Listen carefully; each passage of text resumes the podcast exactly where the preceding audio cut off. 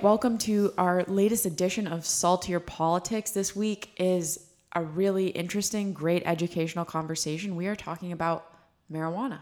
And also Phish, the band, which all of you can stow your cynicism on.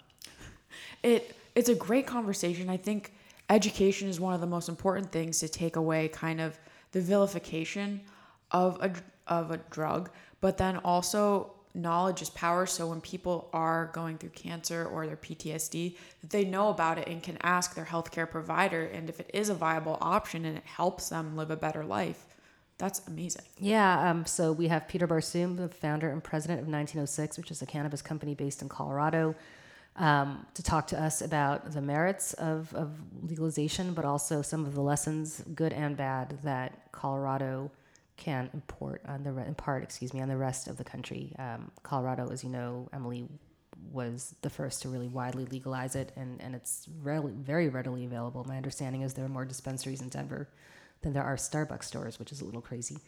Um, but there are some good lessons that Peter talks about that you can draw from Colorado uh, for other states that are considering legalization, and also for the federal government, which one day will hopefully catch up to the rest of the world and consider decriminalizing something that was created in nature and, in my mind, is not even one-tenth as bad as alcohol. All right, coming up, Peter Barsoom, founder and president of nineteen oh six. Welcome, Peter Barsoom, president and founder of nineteen oh six. Uh, nineteen oh six is, you started out, Peter, I'll let you tell it, but started out as an edible um, cannabis company, and tell us the story of how this all came about. Well, uh, this all came about in late two thousand fourteen. I decided to quit my job after spending twenty years in finance and was looking for more entrepreneurial opportunities. And I had the opportunity to see firsthand the benefits of medicinal marijuana as I saw my wife struggling with anxiety and depression, and the negative side effects in particular of some of the antidepressant medication that she was on. Uh, medical marijuana helped her get off her meds, and it transformed her life. Uh, and she was able to get back into work and get back into her acting career. So I, for the first time, had experienced somebody close to me uh, whose life had been transformed by medical marijuana. And that's what inspired us to get into the cannabis business. Um, it was a view that there are a lot of people who could benefit from marijuana versus alcohol and pharmaceuticals, but there was a gap in the market in terms of products that were created for low dose, fast acting, and specific effects. And so we set about to create nineteen oh six to provide a set of products for high functioning adults like people like us around the table.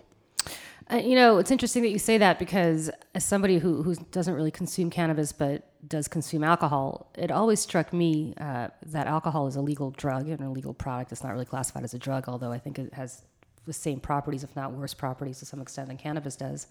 Um, I've never really seen anybody get into a, a fist fight after getting stoned. I've never seen anybody.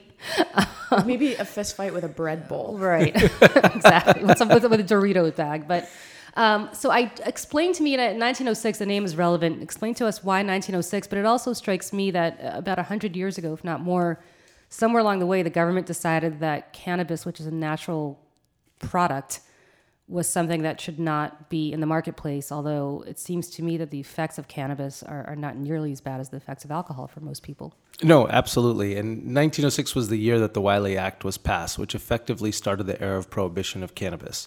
So our mission is to bring cannabis back to its pre-prohibition status. So if we rewind one hundred twenty years ago, cannabis was widely available in apothecaries and pharmacies, dispensed uh, by doctors as tinctures. It was in the uh, medical journals at the time as one of the healing medicinal plants that were available to us. So it was uh, kind of during the era of Harry Anslinger and the whole reefer madness and the use of marijuana in order to criminalize uh, immigrant populations, particularly uh, black uh, populations at the time. And that's when we sort of developed this whole incorrect view of marijuana being addictive, causing psychosis, so on and so forth. So it was really the criminalization of marijuana was used as a tool to fight against uh, our own populations here. What happened in the intervening thirty years where now you have uh, candidates like Cory Booker, like Amy Klobuchar, Uh, really serious, um, obviously sitting senators, but also serious contenders for the for the presidency, suddenly now saying we should not only legalize marijuana, but but expunge the records of those who were affected by the war on drugs. What do you think was the turning point in the last two, couple of decades where that was able to happen? I think the turning point we can point to is Sanjay Gupta, who did a documentary on weed on C N N. And showed the medicinal benefits of cannabis, in particular helping to treat uh, epilepsy among kids, and showing kids who were nearly catatonic on their meds um, and still having seizures. And then when given cannabis, all of a sudden they had a, a life transformation where they didn't need their meds, their seizures stopped. And I think that really uh, woke up the consciousness about what are the benefits of cannabis here. I think the other thing that happened is we realized as a society the cost of criminalization, not just in financial costs, but the financial costs are significant. If we look at the state of New Jersey, the A C L U estimated that New Jersey spent one billion dollars over the last ten years on enforcing marijuana uh, criminal laws. Um, those are resources, particularly in a state like New Jersey with high property taxes and limited government resources, that are a waste. Um, secondly, we realized the negative impact on those societies that have been most hurt by the criminalization of marijuana. Black and Latino communities and families that have been ripped apart, uh, people thrown in jail for either consumption or for the distribution of marijuana, most often than not in kind of small numbers there.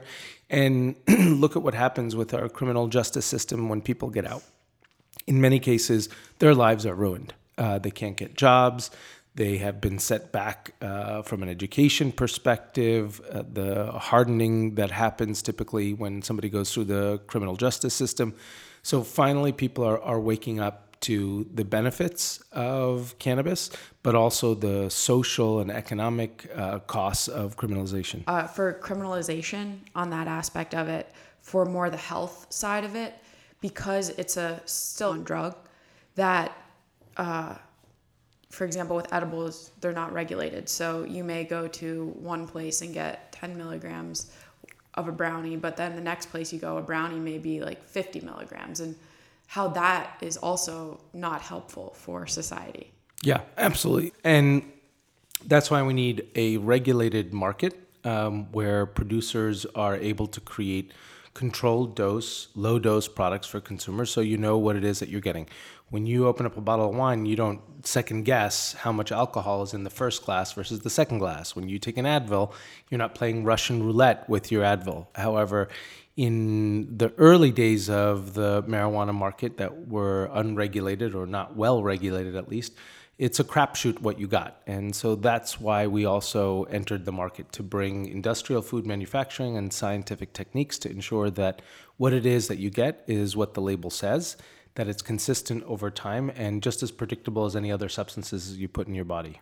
What are the lessons from Colorado? You uh, left New York and moved to Colorado when you started this business because Colorado obviously has, has a very robust market um, and legal, unlike New York and, and other places on the East Coast.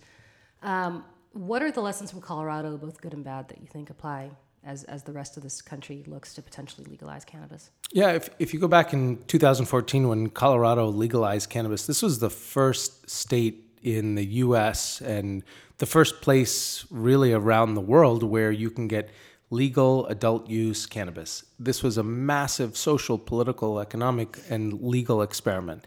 Um, a number of the things that they got right is the fact that all the predictions that the naysayers uh, were talking about largely have not happened, whether it be teen use, for instance, which is a big concern.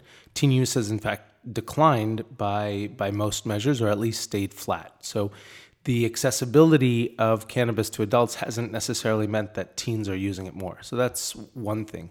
Um, the second thing is um, issues around uh, uh, the black market have largely in Colorado, the black market is, is largely eliminated for Colorado consumers as well. So we were able to bring back cannabis from cartels, from illegal drug dealers, into an open, transparent, regulated system.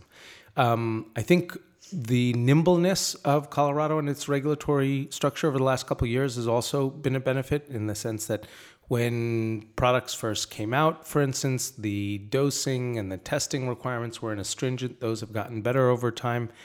The things that Colorado didn't get right that other states are now doing is looking at what the social justice issues that are associated with the legalization of marijuana. And so one of the things that Colorado hasn't really done is focused on expungement, um, focused on social equity and how to ensure that participation in the industry is widespread. Um, so those are the things that you're seeing as new states come online, typically New Jersey, for instance, or Massachusetts or California. They're starting to incorporate these types of issues in their in their program. The last thing that Colorado didn't do is they didn't get good data measurements prior to the rollout of legalization.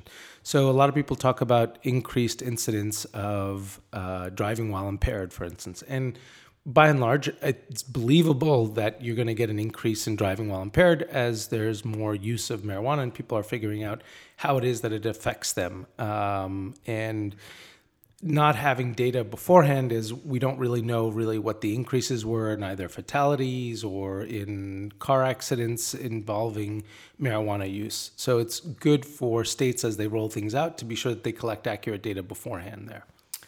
What's interesting to me is that there is a constant um, debate among people who are not completely opposed um, to legalization of some sort between decriminalization and legalization. And to me, decriminalization, you're talking about a black market and you're talking about um, trying to get rid of people on the black market. To me, cr- decriminalization, all that does is really lead to a black market, right? Because what that now happens is you have the same people illegally selling the product. Um, they're not going to get prosecuted for it, but the state derives no revenue from it, um, absolutely no, uh, it's kind of still in the shadows. And to me, in some ways, decriminalization, aside from the fact that it obviously prevents um, young black men at a higher rate from being locked up than they had been before, there's in some ways it's almost worse than nothing. I mean, I don't know if you agree with that or not. Yeah, it's definitely not enough. Right. Um, I'm not sure I'd say it's worse than nothing, but it opens up a whole Pandora's box of now you've got a lot more accessibility, but of product that might be laced, might have pesticides, not grown under appropriate conditions. These are psychoactive substances that we put in our body. They affect us physically, physiologically, and so it's important to have controls on it so that we know when it is that we're taking something which can have such a significant effect, um, that it's safe and healthy. And it's medicine. We don't decriminalize medicine. We legalize medicine and we regulate medicine. And the same approach should be taken with respect to uh, to marijuana. Um, just kind of going off the black market thing, I know in twenty eighteen, Canada legalized marijuana, but their black market is kind of really burgeoning because uh, stores aren't able to reach supplies fast enough, and the taxes are really kicking a lot of places' butts. So I guess that's also something. What have you seen? Because I know in Colorado you said the black market is down, but Canada, the whole country as a whole, the black market's up. Yeah.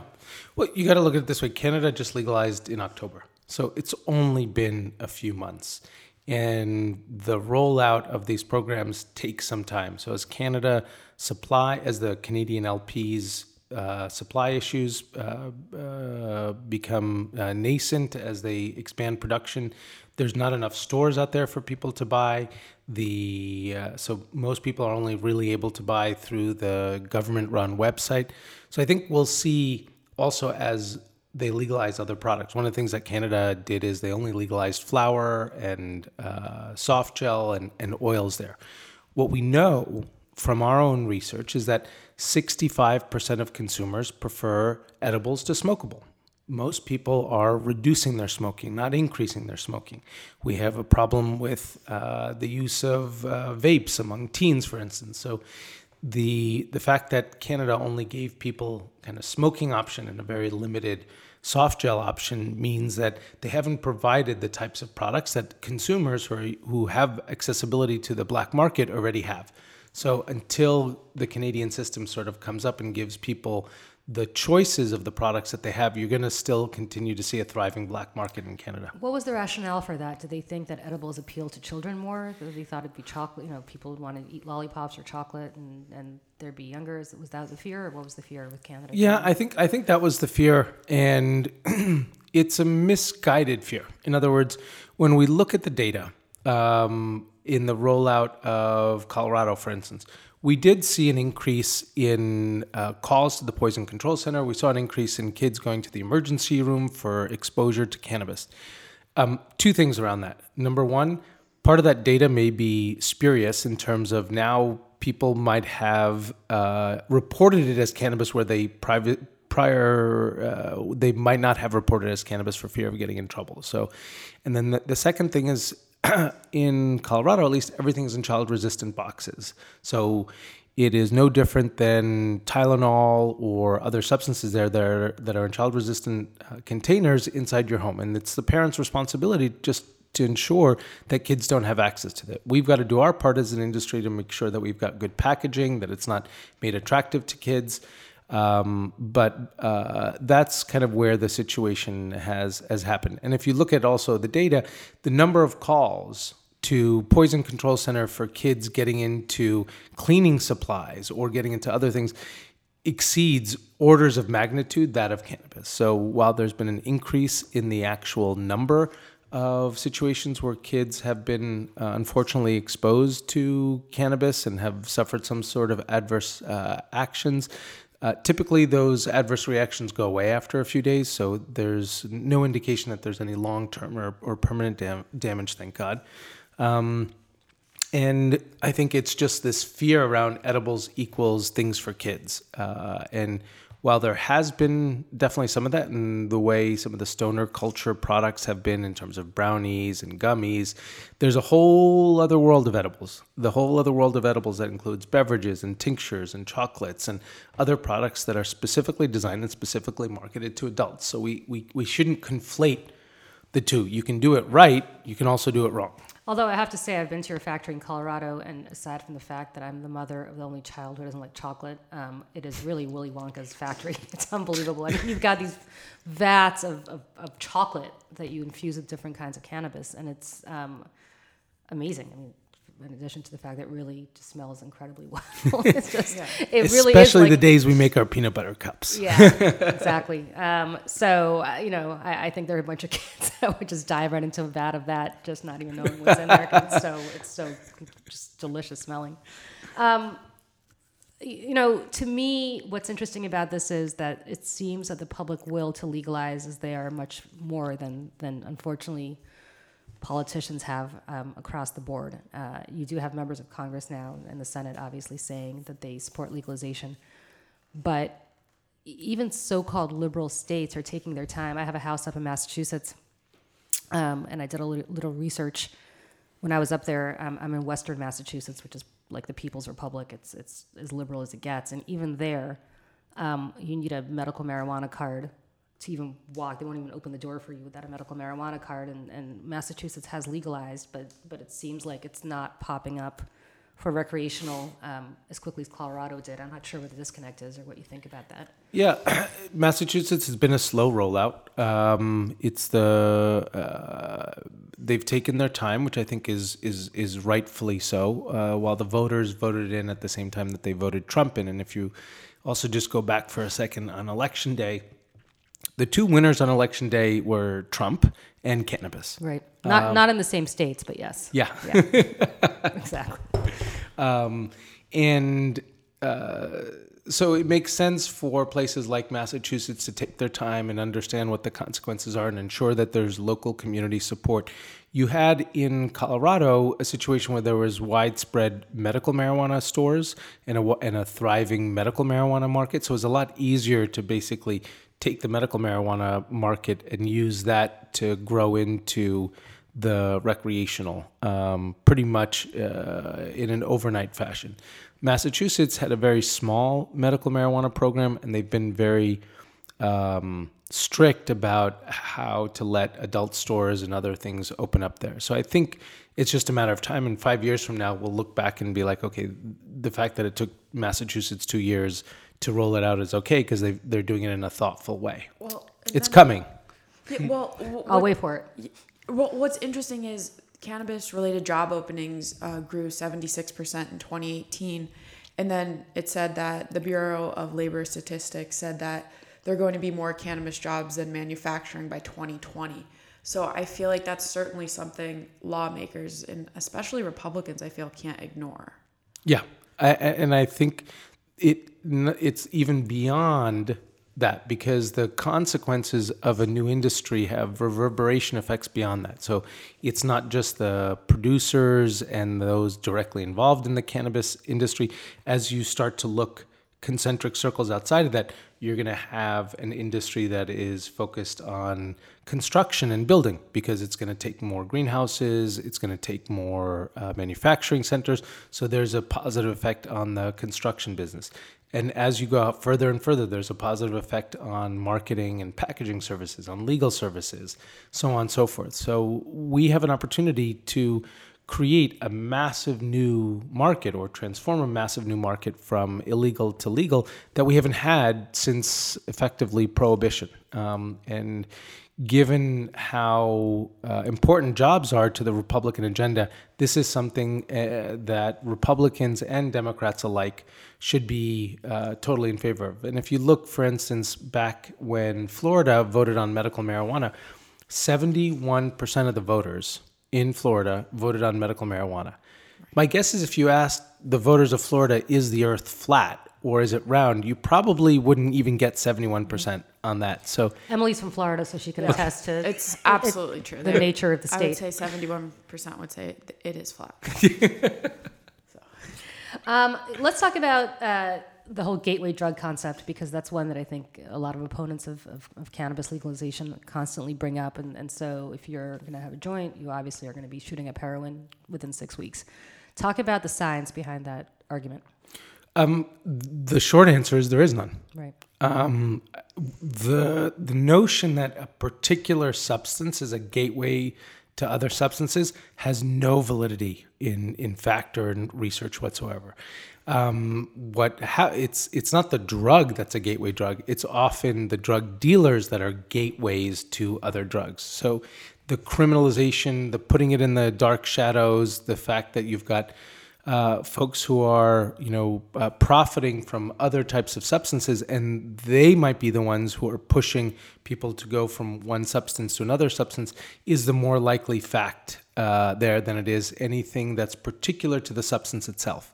Um, if you take a go bean before you work out, doesn't mean you're going to come back home and, you know, want to snort coke. Um, there's just no evidence to that whatsoever, and that was a great way of demonizing the plant, uh, you know, during the reefer madness years. So when they talk about gateway drugs and legal uh, regulation, it would be much better for a seventeen-year-old, I guess, an eighteen-year-old or a twenty-one-year-old, whatever the, the age of, of uh, legalization is, to be able to go to a store and buy something that they understand is a is a true product, rather than knowing what something is laced with on the black market, as you said. Right. In the in the piggyback off you, you, you mentioned your go beans, just so the listeners know what they are. They're these really tasty uh, T H C, C B D infused edibles from your company, uh, but it says specifically on the box how much T H C and how much C B D it has, which, to your point, Julie, is really important.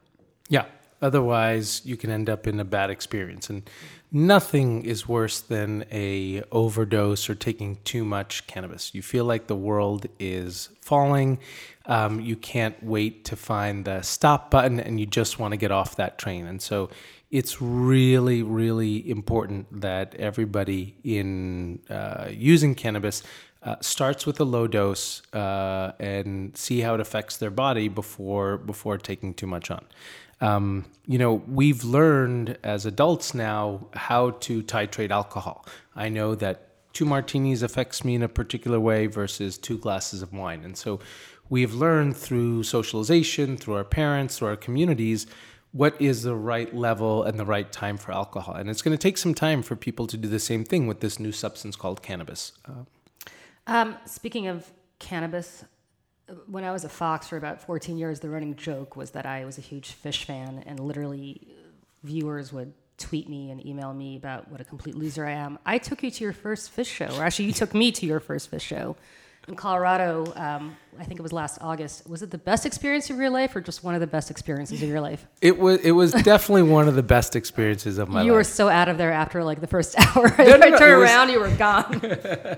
It was the community gathering of Phish fans is amazing. Like, this is a community that I had never been exposed to, and they, the bond that brings thousands of people together for three days in Denver, or in some cases, all around the country, people who are traveling there, is uh, uh, is an amazing community that they've created. And for those Phish fans who are listening, and the rest of you, I don't want to hear from you because I've heard from you for fourteen years on this, but um, you are friends with one of the guys from Phish, right? Or he's a he's an investor. He's a friend. He's a he's a he's a friend of ours. Right. Yeah, yeah. Tom Marshall, who is the songwriter for Phish, and we had created a special edition uh, amphibian bliss cups for uh, for the Phish show, which was a, a big success among among Phish fans. I might add, I was totally geeking out when you introduced me to him. I could not be more excited. And it turns out his daughter went to the same high school I went to, and he could not be less impressed with me. It was like the biggest letdown.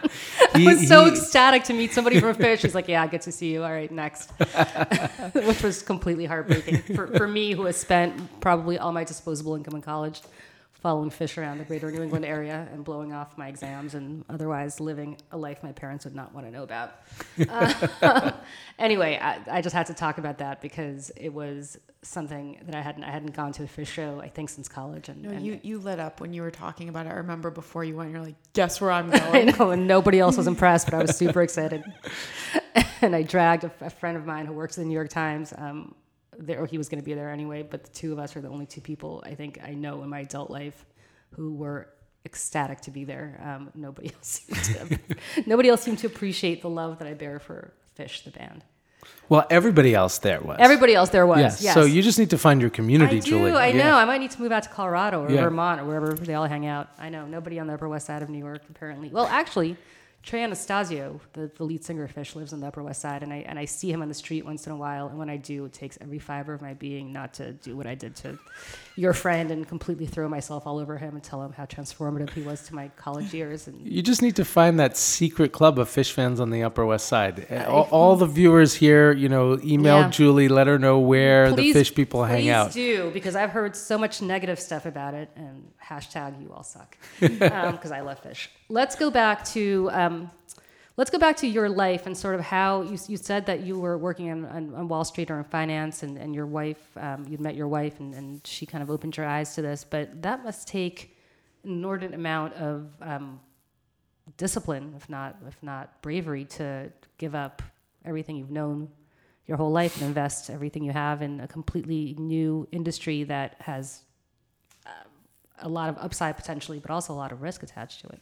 Yeah, I think we were sufficiently crazy. Um, left New York after twenty years, moved out to Colorado, um, invested uh, you know, all the money I'd made in, in finance into uh, starting up a cannabis business. And I remember at the time, um, I was fortunate enough to have a lot of people think, wow, that is a great idea. Uh, and to be very supportive. And we had early on investors that believed in our vision and what it is that, that we were trying to do.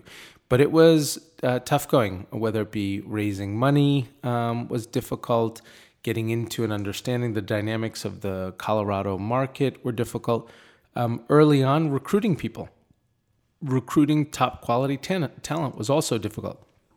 What's amazing is since we launched the company in two thousand fifteen and four years later, how much the world has transformed.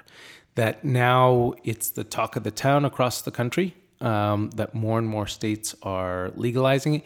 You have how many governors today, from Mario Cuomo to uh, Pritzker in Illinois, uh, to Connecticut, to Maryland, you know, all across the country, political leaders to uh, presidential candidates who are talking about legalization of cannabis. So the world has changed in ways that I couldn't have uh, even imagined four, four years ago. Uh, you've got multi-billion dollar companies on the Canadian and the U S uh, stock market. And remember, America is about making money. And so those are the kinds of stories about, you know, the making of money that actually has a role in destigmatizing cannabis. Uh, you know, the one fascinating thing about this is, though, because it's still banned federally, banks really can't loan to you. I mean, you have to go through alternate sources of lending in order to, to get financing, right? Because yeah. I mean, we have a basic business checking account. We pay close to two thousand dollars a month to our bank for a basic business checking account. Why? Because they can. Um, because there are increased compliance costs, but because they can. It's very difficult to get access to banking services, just kind of basic transactional services. Um, but lending from banks is pretty much non-existent. So even on things like a commercial mortgage, which, you know, should be in the single digits, uh, people are paying twelve, fifteen percent on a, on a highly secured asset there. So if you want to open up, um, a facility anywhere, let's say Massachusetts, New Jersey, anywhere you want to expand, you can't just go to uh, whoever, Bank of America, and, and take out a take out a commercial mortgage. You have to actually go to alternate business lenders to even do that for real estate because of the nature of what you do. It's even worse than that, Julie. I was about to buy an apartment here in New York uh, because we're coming back, uh, opening up Massachusetts and New Jersey and other states. Went through the mortgage process with one of the large national uh, lenders. And at the final stage, even though I had disclosed it from day one, kind of where my primary source of income was, at the final stage before we were done, they said, actually, because you derive your income from marijuana, we can't lend you. So it's not only that I can't borrow against the business, I can't even borrow personally to buy my own apartment that is in my name and get a mortgage because my primary source of income comes from the cannabis business. That's absurd. No, it's just counterintuitive too, yeah. because it forces people to go through kind of backdoor means to get what they need to get to move forward, which is the opposite again of what the government wants. Yeah, and the opposite, if we want a legal regulated system, one of the most important elements of that is the tracking of financial flows. If everything is happening in cash, if you can't get services there, you're exposing the industry to criminal activity, whether it be, you know, people who want to go in and, and rob dispensaries because of the belief that they have uh, a lot of cash in them, or you encourage folks to potentially, you know, hide uh, uh, financial flows there. So all of this, Uh, the situation as it relates to kind of banking is is antiquated and at cross purposes with creating a legal regulated market. And th- the power is in the hands of Congress. Congress can and should act. We have now more than sixty percent of Americans live in states that have legalized some form of cannabis or another, whether it be medical or um, uh, or adult use. And so if more than half the country lives in states where there is a legal regulated market, what does it take for Congress to finally act? Well, you think this is Congress's plan to basically starve access, you and others, of access to capital and therefore stymie the industry, kind of strangle it in its crib before it gets going, or you think it's just an unintended consequence? I think Congress has no plans, um, and so I don't think it's a specific act, but I think uh, other than a specific act of cowardice. Right. Um, tell us one thing about you that people might be surprised to learn. We always ask everybody this. Oh, um, let's see. Well, I met my my wife in the uh, in Brazil on a yoga retreat. We were living a mile apart from each other in Manhattan, going to the same yoga studio, but at different times, and never really run into each other. And it took a, a trip to Brazil, thousands of miles away, for a week on a deserted, uh, uh, not deserted, but on natural park reserve for uh, for for me to meet the love of my life. That's awesome. Awesome. Um, you know, I think this discussion is going to keep going and going because it seems to me that more and more states are finally taking a look at this. I know New Jersey's up next. I know New York, um, Governor Cuomo has talked about hypothetically doing something here as well. It, it always strikes me as a New Yorker um, that the state is so late to the game on this issue, especially as, as the hub of commerce, as, as, as a good liberal state. Um, why Governor Cuomo has been dragging his feet on this issue. I, I think he's finally seen the light. Um, what do you? Why do you think he finally saw the light? Oh, I think political realities have forced him to see the light. I think finally uh, the Democrats finally control the legislature in a meaningful way for the first time since he's been governor. Um, I think he has seen the writing on the wall with uh, Alexandria Ocasio-Cortez and others getting elected, that I think uh, he understands that this is finally uh, an issue that, that people in the Democratic base are paying, and not just the Democratic base, I shouldn't say it's just Democratic, that people are paying attention to um, because of the fact that it is about social justice, and I'm sure he wouldn't mind the revenue either. I mean, we, we, we talk about the fact that this is a social justice issue all the time. Politicians don't want to say they're going to balance their budget on what's a, a quote-unquote sin tax, but the reality is you can raise millions of dollars potentially. And um, should. And should, and, and states have balanced budget amendments. They all have to balance their budgets.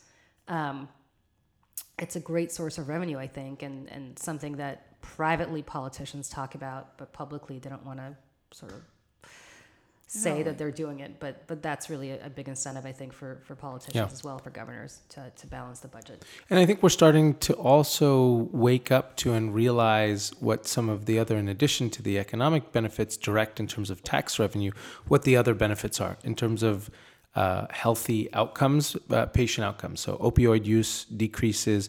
We have some data that shows that uh, Medicare costs actually go down in states with medical marijuana. We have some recent data from a study that was done uh, by Sue Sisley, who's one of the leading researchers on uh, cannabis, and she did a study among vets with respect to P T S D, and uh, that the use of medical marijuana among vets who have P T S D resulted in decreased opioid use. And interestingly, the second drug that we saw decreased usage of among veterans with P T S D was Viagra. Oh. So, okay. yeah. That's interesting. Um, you know, we, we talked briefly about the fact that this may be a gateway drug in some people's mind. It's actually, based on studies, potentially quite the opposite, where people who are taking opioids because of whatever issues they've had, whether it's a, it's a stress fracture or it's, or it's um, a P T S D issue, Um, actually can use this product as opposed to having to take something much worse, whether it's Vicodin or or, yeah. or other opioids, and certainly heroin, which becomes just a complete slippery slope to, to complete disaster. I mean, if, if anything is a gateway drug, what we have seen is prescription no question. opioids are the gateway drug. No question. When, when people talk about the legalization of cannabis, they talk about the, the financial benefits, they talk about... Um, the criminal justice element, but I, I feel like what you just said is not something that people talk about enough.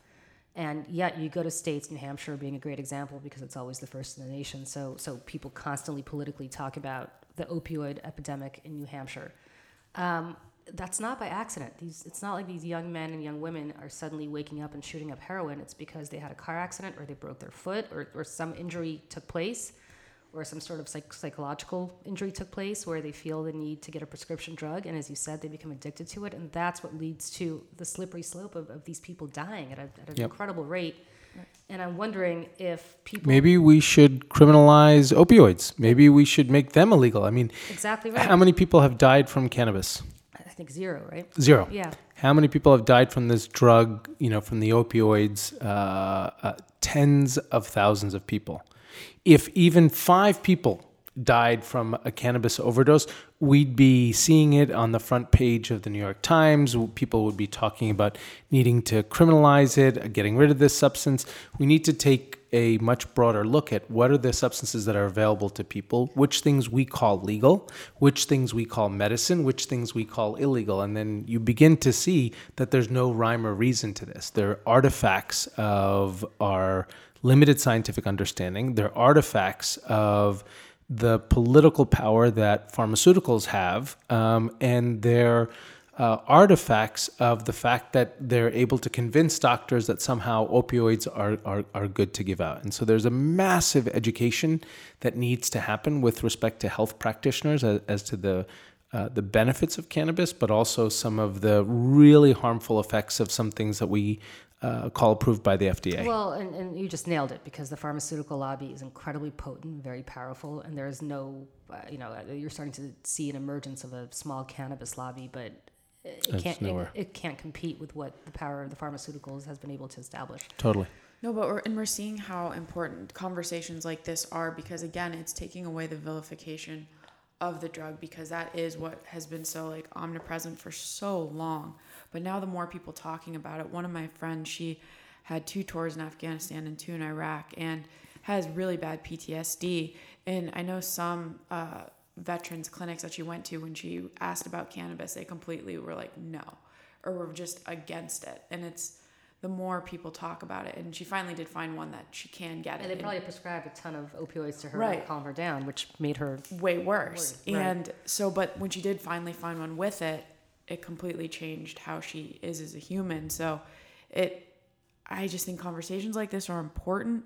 And then when people start acting on them, but the more people have the knowledge, the more they can do something. Yeah. Emily, you're absolutely right. It is criminal what we're doing as a society to our vets who served this country, uh, fought hard and came back with um, really severe problems. And we're not addressing their issues. We're not addressing their uh, quality of life. And we're denying them access to medicine. If it was my family member or my friend who was suffering from something, who wouldn't go? I would go to the ends of the earth to find some way to relieve that loved one's uh, suffering. Right. We all talk about how we love our veterans, but what are we doing actually to get out there and relieve their suffering and give them access to products that could be potentially, I'm not saying it's for everybody, but definitely for a significant enough group of people, they've found relief that they've never been able to find in their life through uh, medical cannabis. And uh, we still have severe restrictions on it in terms of the V A research, in terms of the V A dispensing it. And then also, uh, as you probably know, and I'm sure you have a lot of listeners who are gun owners as well, Uh, the fact that if you have a medical marijuana card, technically you can't uh, you can't you can't purchase a gun as well, um, and so uh, why is it that we have to make a choice between a Second Amendment right that we have to own a gun and also quality of life in terms of being able to use medical cannabis? That's interesting. So if you have not a not a mental or psychological issue, um, but you have uh, I'm going to say epilepsy, right, and you have a medical marijuana card, you can't purchase a gun. Correct. That's insane considering how we allow everybody on the planet to purchase guns when they have all sorts of mental no, issues. And, and it goes to the point at the very beginning of when we were talking about cannabis is you don't see a husband come home and beat up his wife smoking a ton of weed, but you do see the alcoholic come home and do that. So why give that person a gun? Right. No, yeah. I, where this kind of opened my eyes, and I know we have to wrap up, but where this opened my eyes um, a couple of years ago is I had a very good friend, have a very good friend whose son was terminally ill with cancer. Um, and uh, he, the only thing that would relieve his son's pain was cannabis. I mean, it was just literally the only thing that could help him towards the end of his life. And, and my friend had to go and essentially find drug dealers to buy buy his son, his teenage son, um, cannabis on the street. God knows what it was laced with, because he needed to help his son relieve his pain. And you said about you said that you said how do we treat our veterans? How do we treat the terminally ill um, in places that medical marijuana is not yet legal, um, where we don't provide that kind of relief to them and instead provide them with opioids that make them go loopy and, and, and not really have a quality of life towards the end of their life that they yep. should have. Um, and, and that really, I never gave it much thought before that. And that was about five or six years ago. And after that happened, um, I just, as somebody who really doesn't consume cannabis, but became a huge proponent of legalization, because I just thought this is completely insane that we're, we're treating a product that is created in nature that, to me, from everything I've seen, has not even close to the effects of alcohol, never mind opioids or anything else. That we're treating it in a way that is criminal, is still Schedule One, um, which is which is absurd to me. So that's my two cents on this whole issue. Yeah. Peter Barsoom, president and founder of nineteen oh six. Thank you so much for joining us. Thank you, Julie. Bye. Thank you, Emily. You rock. Thanks.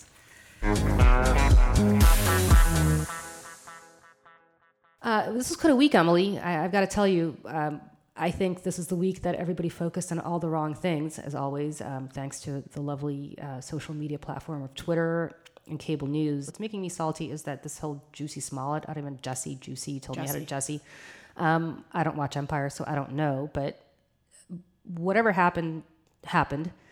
Um, I'm sorry that he felt the need to make, apparently make up that he was attacked. Um, I'm also sorry that he decided to blame people who are in the MAGA movement on it. Um, having said that, we just had a guy who had a list of journalists and progressive politicians um, that he was drawing up. And apparently a guy in the Coast Guard who was days away from going on a killing spree and killing and having a massive terrorist attack where he was going to go kill all these people.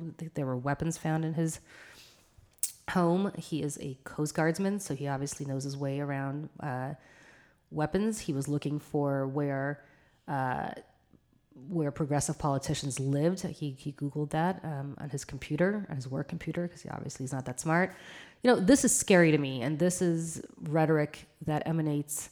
I hate to say this, but when, when the president calls journalists the enemy of the people, um, some crazy people take that to heart. And I think you have a responsibility as the leader of the free world to choose your words carefully, um, because you do have an influence over people in outsized ways. And while we're all sitting there focusing on some dumb actor and doing some dumb stuff, I really wish we would take a moment to think about the fact that words have consequences, and calling... Uh, journalists, enemy of the people, is just completely the wrong lesson to draw and impart from uh, what can happen. And we saw what could happen. Uh, same, similarly, the N R A put out a um, magazine this month that had uh, Gabby Giffords, who, as you recall, was shot um, by a gunman in Colorado, in Arizona a few years ago. A picture of her with Nancy Pelosi with the tagline, "Target Practice," next to it. Now, the N R A is going to say, oh, that was just a coincidence. But again, words have consequences, and crazy people take those words to heart. So when you have a face of a woman who was already shot, and the Speaker of the House, the most powerful female politician in the country, um, next to the word t- target practice, that makes me incredibly salty. It makes me more than salty. It actually makes me incredibly frustrated and angry and scared for where we're going as a society. So please, N R A, Donald Trump, words have consequences. Just think about what you're doing before you do it, unless you really want people to take you seriously and uh, in ways that I think, hope that you don't. Right. Um, just quickly off of that, uh, someone on Twitter who I follow, Charlotte Clymer, she's a transgender uh, activist and former military. And she was talking about the treatment of soldiers once they're out of the military, but being in it as an infantry person, for example, you're trained to kill every day. Every single day, it's ingrained in you. And it's that is who you are, what you're learned to do, and it's reactive. So then when you get out of the military and don't have that kind of go, go, go, go, I I feel like a lot of people look towards groups like white supremacist groups where, or groups where they find this brotherhood and they find this enemy, because that's what they were trained to do, find an enemy. So it's when people get out of the military, it's again kind of even what we talked about in our conversation today. It's treatment of people who have gone through these traumatic situations and learned differently. Exactly. Um, so what's making you salty? Uh, what is making me salty this week is the Roman Catholic Church and what we're learning from all the sex abuse and the cover-up uh, in Europe, in America, and how just... there's no accountability within the church, and there's really no system to take down these priests who have really ruined the lives of so many young children. Although the Pope did come out with a very, very strongly worded statement um, this week about them um, and about pedophile priests uh, in ways that I think previous popes never had. Um, and, and he um, laicized, he, he um, Cardinal McCarrick, who was uh, the Cardinal of, uh, of in Washington, D C, and, and, and the Newark um, Archdiocese in New Jersey, and, and had been a very prominent figure in the Catholic Church in the United States, um, but then was found to um, abuse, having have abused um, seminarians and, and apparently children. Um, the Pope did take action against him. I think the highest ranking man of the church who who who is no longer a member of the church or no longer a cardinal, um, because of what this Pope did. So uh, do you feel, you're Catholic, I'm not, do you feel like the church is moving slowly but surely towards more accountability, or do you think this is just window dressing? I think it's window dressing because, okay, a statement is one thing, but actual change, I think now with social media and as globalization happens, more people are finding out and connecting dots, where it was a lot easier to not have patterns and not publicize things when you you don't get information so quickly. Yeah, look, I will say again, we just had a conversation about cannabis, and, and one has nothing to do with the other, but I will say that even in recent years, what the church has done um, has come a long, long, long way from what it had done under John Paul the Second, um, where, where, in, where they really just pretended this issue didn't exist. So right. um, I have to, I do have to say, um, the Catholic Church does not move fast. It is, no, it no, is no. not an institution that is designed to move fast. They think in, millenn- in terms of millennia, not in terms of days or years. Um, but I do feel in the last twenty years there has been slowly but surely, uh, partially because of social media, partially because um, newspapers and others have really started to pay attention to this issue, but um, an accounting and a reckoning um, of what's going on. But um, I, I can see how members of the church who are good Catholics are still frustrated about the fact that they are not moving as fast as some would wish. I agree with that. Agreed. And then I would just like to say one more thing. Our listeners may have heard new intro and outro and transition music. I'd like to give a thanks to Evan Donahue, a great musician, and you can find him on Spotify, but he made us a very unique tune. So Evan, you rock. Thank you. The music is fantastic. And everybody, we'll see you soon. Take awesome. care.